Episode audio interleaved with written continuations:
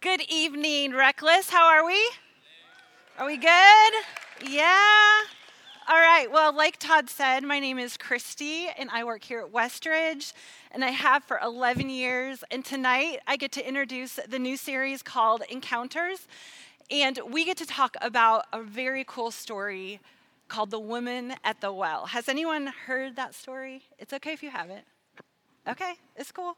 I'm going to explain it to you, and you're going to know it so well. So, tonight we're going to be talking about this story. And all through this series, we're going to be talking about people who have encountered Jesus and they were never the same again. And so, the gist of tonight, and I'm going to probably say this a couple times, and you'll probably hear the other speakers throughout the series say something similar to this. But the whole gist of it is that there is nothing that you have done that can keep you from an encounter with Jesus. He is full of love and forgiveness, grace, and life. And so, this story that we're going to focus on tonight comes from John 4. And everything that we are talking about tonight is straight from the Bible. I'm going to add in a couple of my own personal stories and a couple personal thoughts, but all the verses straight from the Bible. And I just wanted to share with you something that Westridge um, believes about the Bible. And we have this actually on our website.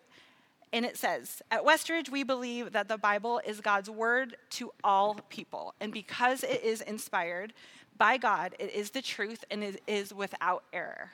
And so we're going to read this story. We know that it is a straight encounter. This is an encounter that John is recording. And so if you do have your Bibles, it's John 4. But I'm pretty sure we're going to have all of the verses up on the screen. So let's just jump right in. And I'm going to start with John 4. I'm just going to read a couple verses and then pull out a point that I think God has for us. And we're going to do that four times. It's going to be easy, simple, easy to follow. Okay, verse 4 through 9 says this He, meaning Jesus, had to go through Samaria on the way.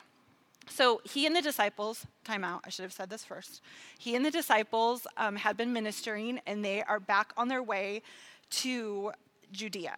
Okay, so here we are. He, Jesus, had to go through Samaria on the way. Eventually, he came to the Samaritan village of Sychar near the field that Jacob gave to his son Joseph.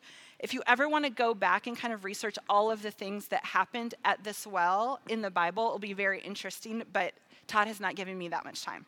So this is considered Jacob's well. Jacob's well was there, and Jesus, tired from the long walk, sat wearily beside the well, and it was about noon. Soon a Samaritan woman came to draw water, and Jesus said to her, Please give me a drink. He was alone at the time because his disciples had gone into the village to buy some food. The woman was surprised, for Jews refused to have anything to do with Samaritans. She said to Jesus, You are a Jew I am a Samaritan woman. Why are you asking me for a drink? So we're going to get right to the first point. The first point is that God will find a way to intersect intersect his path with our path, and he chooses very unique ways to do so. The path Jesus took through Samaria was definitely the shortest path, but because Jews and Samaritans didn't mix well, it's normally the path that a Jew would never take. They would never actually go through Samaria. And so that in itself was interesting, and it speaks to the point that God is going to intersect wherever He wants to in our lives, and He did so for this woman. So the verse actually reads, He needed to go through Samaria, but I read a lot of research on this to prepare for tonight, and it may say that, but I think that he chose that because he knew that he needed to have an intersection, an encounter with this woman. And that day, when Jesus went through Samaria, he went for a purpose. He knew who he was going to meet at that well, this woman, the Samaritan woman, and he was going to have this interaction that we're going to keep talking about. And I want to tell you a quick story. When I was 27, which was a little bit ago, um, I had the opportunity, I had lived in Kansas City um, in the Midwest, and I had the opportunity to travel all the way to Africa in the country of Mozambique. And I got to spend two months there. The church that I was a part of in Kansas City had an opportunity to go into this home that took in orphan children and care for them.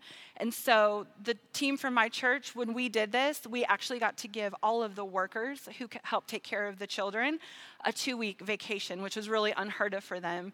They actually kind of felt like they were losing losing their jobs because they were getting paid, they were asked to leave, and we took over for two weeks. And then I ended up staying for two months. And so I had this awesome experience. I was kind of going there like, God, I have a heart for this. I want to learn more about it. Um, will you show me if this is the path you have for me longer than just the two months? That was kind of what I was going asking him.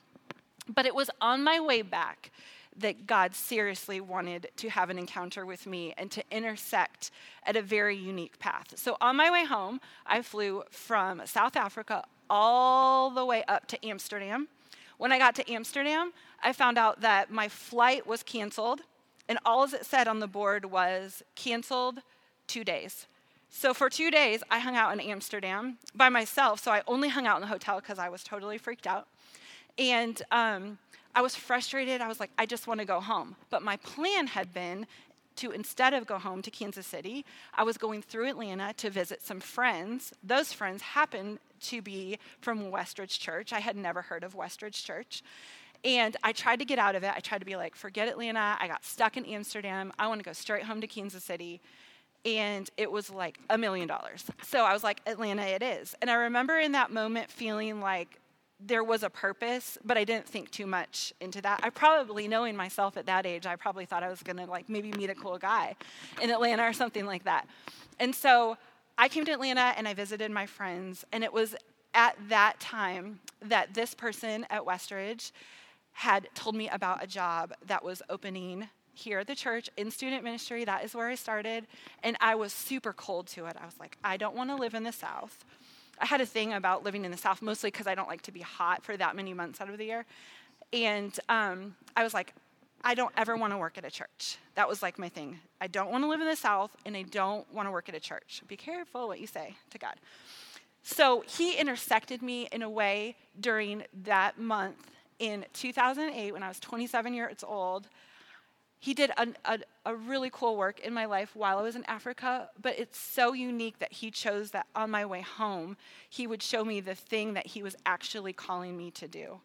And so I don't know where you're at tonight, but maybe you feel like, does God see me here? Does he know the things of my heart, what I really want to do? And also, are we open to those things?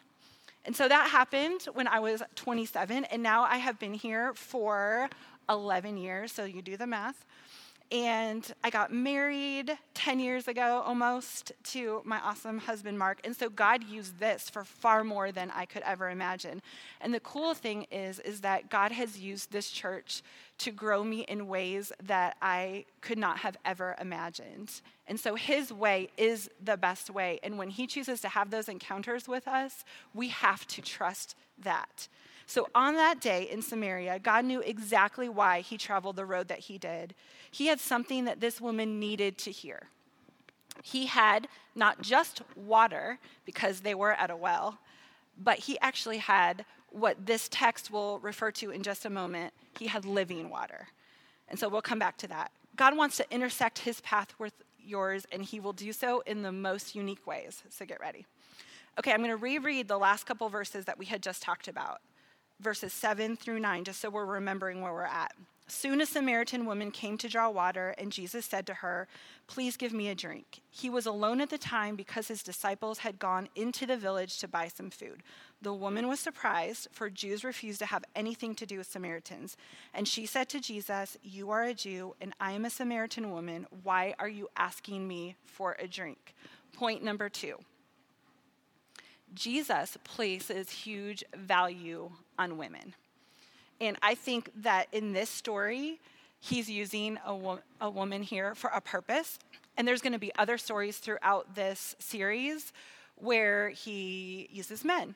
And there's a purpose in that. And so, what I really want to talk to the girls for a minute, but I don't want the guys to tune out because I want the guys to really hear the way that God values women. And I want you all to hear that uh, together. And so, um, while I was studying for tonight, I kind of stuck to one resource and one commentary, and this is some of what I learned. So, women usually come to draw water at the well all together and in the morning when it's not as hot. So, if you'll notice, this text actually said it was noontime, so it was super, super hot. And so Jesus was there first, and she and she walks up. Um, So here is this woman. She has, she's about to have this encounter with Jesus she's noticing that she knows that he's Jewish, she knows that she's a Samaritan woman, and that that doesn't usually mix. So the commentary goes on to say that traditionally a rabbi or teacher would not converse with a woman in public at all, not even their wife. And so that's a cultural thing. We're not going to get stuck on that for any uh, purpose or any amount of time. So Jesus' request was a genuine surprise to this woman at the well. And um, in my research, it also said that she was most likely impressed by the friendliness of Jesus because if a, a man didn't typically talk to a woman in public, imagine having a whole entire conversation that was actually quite pleasant. So she was really taken back. So, for the girls in the room tonight, I want you to hear this point because you need to know that God sees you and He loves you and He has a plan for you, and He most certainly wants to have an encounter with you. And in this story, we see this woman, and that isn't a mistake. And so I really want you to, to pick up on that and draw from that this example. So this story involves a woman on purpose so that we might see that although culturally nothing about the story should have happened so far, he made a way to encounter her and to have their paths cross over. And how unique is it that she was there by herself and he was there by himself. And so, just going back to my story for a second, not only did God call me to Westridge, but every person that I have fallen under, I've been on a couple different teams here over my 11 years. Every person that He has put me under has helped to draw out the gifting that God gave me, and they have given me a space for it. And so, what I really would love for girls to hear tonight is that God has uniquely gifted you too and there is a space for you to use that gifting. And I want you to remember that as you move through high school and you get more and more impressed on your heart the thing that you feel like God is calling you to do. And as you recognize what that gifting is, step into that knowing that God had you in mind when He gave you that specific gift. And nothing that you have done can keep you from that special encounter with Jesus.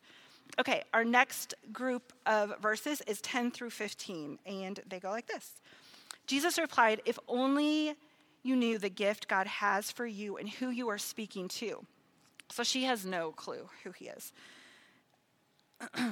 you would ask me, and I would give you living water. So here's this term, living water. We're going to talk about it. But, sir, you don't have a rope or a bucket. So she's stuck on the fact that there's a well and a water and you're empty handed. That's like she can just only see it for what it is. And then it goes on to say, and this well is very deep. Where would you get this living water? And besides, do you think you're greater than our ancestor Jacob, going back to Jacob's well, who gave us this well? How can you offer better water than he and his sons and his and that his animals enjoyed. And verse 13 says, Jesus replied, Anyone who drinks this water will soon become thirsty again. But those who drink the water I give will never be thirsty again. It becomes a fresh, bubbling spring within them, giving them eternal life. And then she says, Please, sir, give me this water. Then I'll never be thirsty again, and I won't have to come here to get water. So, point number three is that God's way is perfect. So, being that she is by herself and coming to the well at a time that she wouldn't normally come, she's coming in the middle of the day when it's hot, she was maybe distraught. She was thinking of things. We'll find out later in the text that she was a little bit more of an outcast. Um, she didn't have a lot of friends. Um, you're about to find out a couple things about the way she lived her life, so it was probably some of that. And so, um, God's way is perfect. And these verses um, is not exactly picking up. Like she's she's like a little confused. She's like she's stuck on water, like regular old water. Um, so she's not picking up, you know, what he's laying down. And the Samaritan woman was after water, possibly. Um, maybe she just was stuck in her thoughts and she was going for a walk. Um, most likely because she was there alone, which was highly unusual. Um, you know, she just was thinking about her life, but God knew that she would end up there all by herself. And so, this commentary that I read that really speaks to the living water um, the part of the verse where it says, Whoever drinks of the water that I shall give him with, will never thirst. So, what that really is saying is, is common for people to try and satisfy their God created inner thirst through many things, but only what Jesus gives satisfies to the deepest levels of our soul and our spirit. So that's what this resource is telling us. And really, what living water is, it's what God offers. We often want to fill that inner thirst with other things, the things of this world. Um, and, you know, when you try and do that, after a certain point, that just doesn't fly anymore. It just doesn't work anymore. And so, in the beginning, we talked about how this message and this series is about the love and the forgiveness and the grace and the life that Jesus offers. And that is the living water. And the way that we feed that inner part is the way that we spend, like, once we know Jesus, it's just like you in a relationship with a friend or a boyfriend or a girlfriend, you know them better because of the time you spend with them. And so, the way that I'm going to quench that inner thirst that I have, that nothing of this world can actually quench, is by really looking at my life with Jesus and how I grow. And so, spending time with Him, reading His Word, praying, you coming to Reckless into church here on Sunday, that's feeding that inner thirst that you have because you're learning more about Jesus. And I wanted to really um, just have you guys think this one way. So, you may be somebody who's like, I love the Bible, I read the Bible, I believe it but I don't crave it. And so I want to encourage you that if you don't crave the word yet, that is possible. And for one, I would just ask God for that. God, would you give me the desire for your word? Um, and He will really hear you. And then I would say, start small. Is, are there a couple passages? Um, your small group leader would be a great person to kind of get you started on something and read a couple a day. And that will grow because as you read, you're going to learn more and more about who he is, and it's going to make you excited, and you're going to want to share that with other people. Um, so, if you are not in that place of craving it, that is possible. So, those are the, that's all the kind of thing that living water really is about. Um, our next section, John 4 16 through 18. And it says, so, okay, let's remember where we're at. Jesus and the woman at the well and he's trying to help her understand like what he is really about. And it says go and get your husband jesus told her. And she said i don't have a husband. And jesus said you're right. You don't have a husband for you have had five and you aren't even married to the man you're living with now. You certainly spoke the truth so, okay, Jesus getting right to the point, you know? And so he needs he needs this girl to figure out like what he's all about. So he's going to be like, "I'm just going to name some things about you and it's going to it's going to start connecting." So, here's something I want to point out that God reminded me of today, and I don't have a slide for it because I thought of it just a couple hours ago.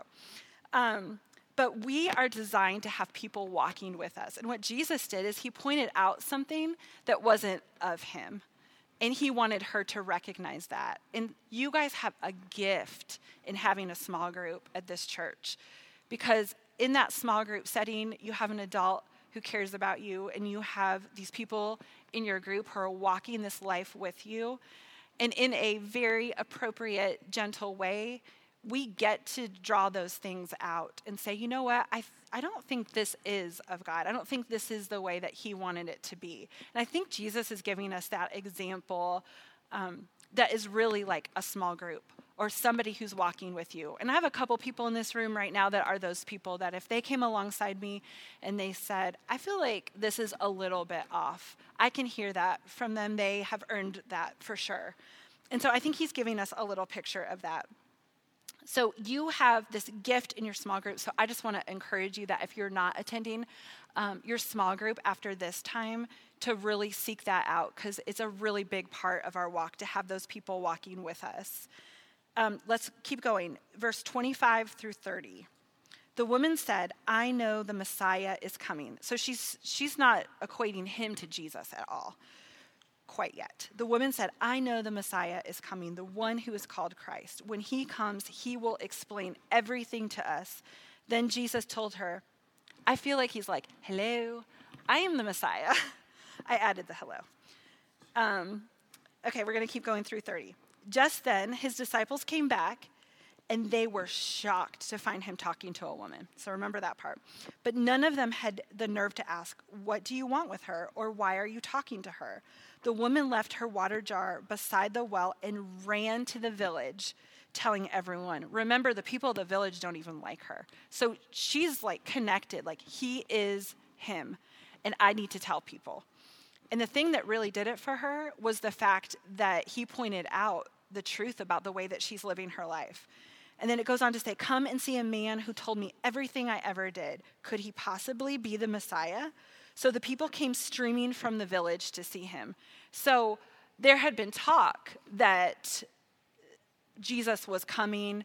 They didn't necessarily know, I don't believe, that he was going to be coming through their town because, you know, he is Jewish. Um, and so this whole encounter is very interesting because she shouldn't be trusted by any of these people. And she goes and she's like, He knew everything about me. Come and listen to him. And so um, that's where we are right now. And so it's almost like the fact that Jesus pointed out her sin was the thing that really worked. And I, I kind of love that about that part of the story. It's so interesting to me. So she's running to the village and she gets the people and she's bringing them back. And I want to go ahead and, and tell you the last point. Point four Your friends need to know of a God who wants to encounter them right where they are at. These people weren't necessarily her friends, but I think the message for us is that we get to have an encounter with God. And many of you already have a story of having an encounter with God, but it isn't for us just to keep inside, it's for us to tell. And I'm going to jump down to verse 39 through 42, and I think this is my favorite part um, of this passage because it just kind of gets me excited. So let's read these last few verses. Many Samaritans from the village believed in Jesus because the woman had said, He told me everything I did. That's all they needed to hear. The fact that he told this woman everything she did, these villagers were like, That's enough for me. I'll come check this out. When they came out to see him, they begged him to stay in their village. So he stayed for two days, long enough for many more to hear his message and believe. But verse 42 is my fave. Then they said to the woman, Now we believe, not just because of what you told us, but because we have heard him ourselves. Now we know that he is indeed the Savior of the world.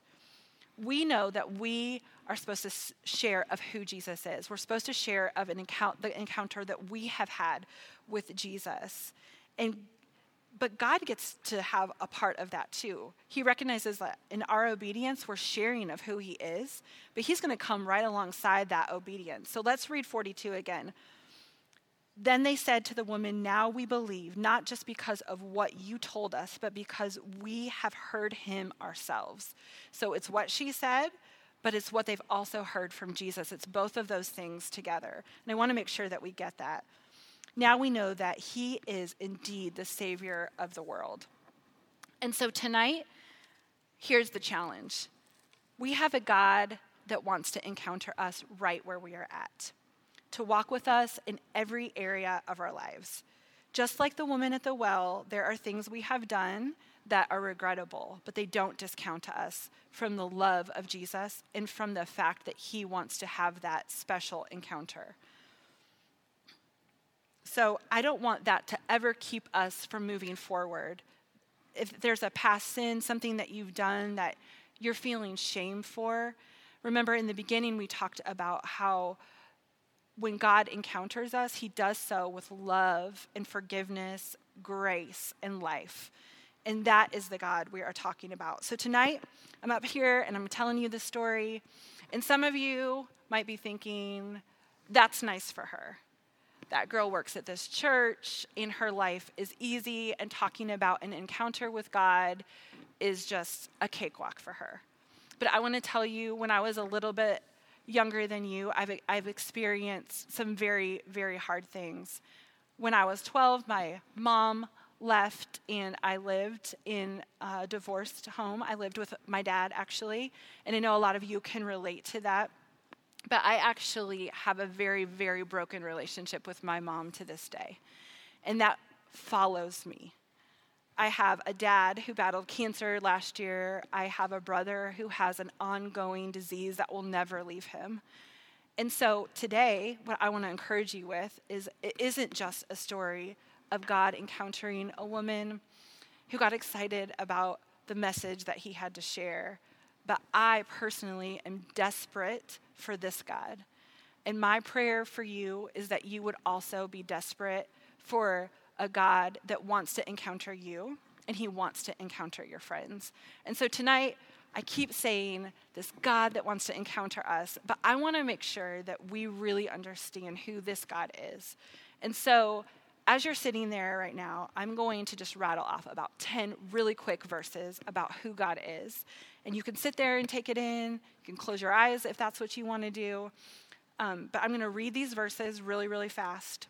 And then I have one closing thing, and we're going to pray. But listen closely. This is who the God I am talking about is. 1 Corinthians 10:13 says that God is faithful. 1 John 1 5, God is light. 2 Peter 3 9, he is patient. Genesis 1 1 says that he created the heavens and the earth. Hebrews 4:12 his word is alive and active. Psalm 18:30 says his way is perfect. Psalm 50 verse 6 says he is a God of justice. Psalms 116:5 says full of compassion. Joshua 1 8 and 9 says he is with us wherever we go. 1 John 4 8 says that God is love. Exodus 34 6 says he is compassionate and gracious, slow to anger, abounding in love and faithfulness. And Matthew 1 23 might be my favorite. God is with us. And I can get behind a God who walks with us, a God whose attributes are all of those things because it is written in this word. So, my prayer tonight is for your generation. I love high schoolers. I love your generation.